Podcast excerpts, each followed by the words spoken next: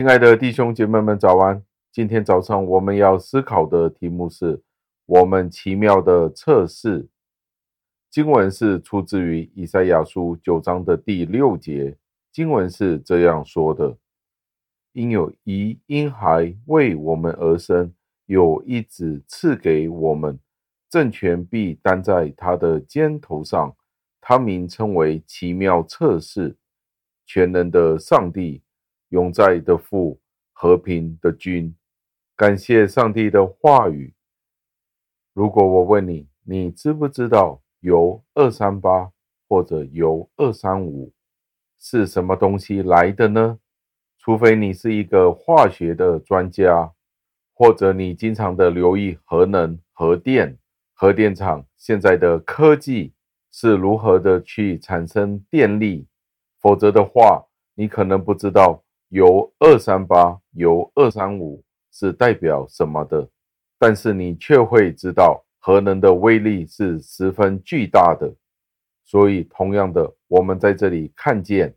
以赛亚先知，当他说到“基督”这个字的时候，对于当时候的人来说，基督这一个名衔、这个头衔，他们绝对是不陌生的。但是在这里，以赛亚先知就稍微做了一些的调整，以至于当他去描述基督的时候，他将基督描写成为了几个不同的名称，加上了形容词，他就写出了基督是奇妙测试。他并没有说到基督的本质是什么，他的奥秘，他的本质，他并没有说到，他并没有说到这些奥秘的本质。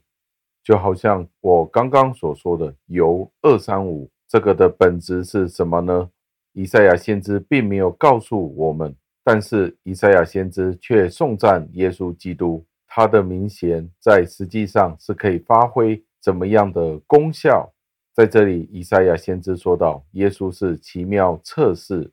当他形容基督是一个奇妙的测试的时候，就是告诉其他人。基督是可以给予我们许多的建议，或者是在他的背后充满了许多的智慧，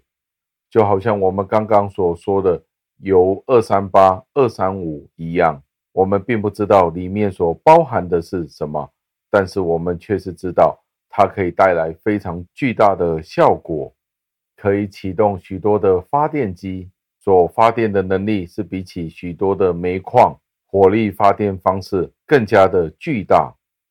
所以当以赛亚先知用奇妙测试来描述基督的时候，我们便知道基督有隐含着许多智慧在它里面。我们在新约里面也可以看到，在哥罗西书二章的第三节里面也有提到，基督里面积蓄了许多的宝藏。这些其他的经文帮助我们了解明白，纵然我们有可能不知道基督的本质是什么，但是因使用不同的字眼，我们就更加明白基督里面的智慧了。在这里，以赛亚先知用了“奇妙”这个字来形容，之后便用“测试”的这个名词，意思是要表明基督是有来自于父上帝的智慧。从约翰福音一章的第十八节便记载到，基督是在父的怀中的那一位，所以我们可以知道，基督是有最高而且有最完美的智慧，当然也是一位完美的老师。但是在这里，我们要慎重的是，我们不可以被这个世上任何的智慧将他们高举超过基督在福音上所彰显的智慧。因为我们这一位奇妙测试是包含了上帝完美的智慧。当我们从其他的经节，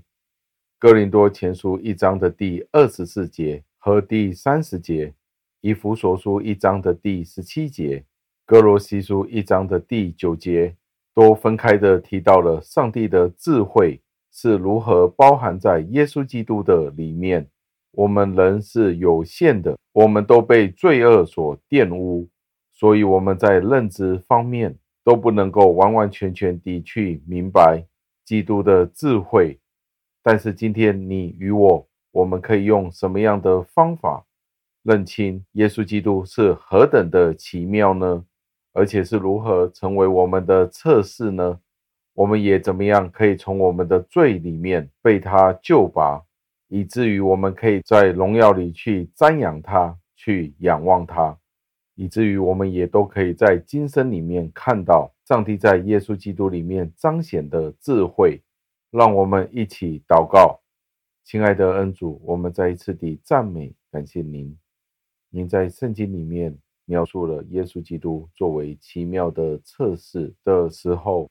我们再一次地去思考耶稣基督的智慧，当他还在这个世上的时候，他所说过的话，如何巧妙地去应对所有人的质问，真的是在基督里面充满着无穷的智慧。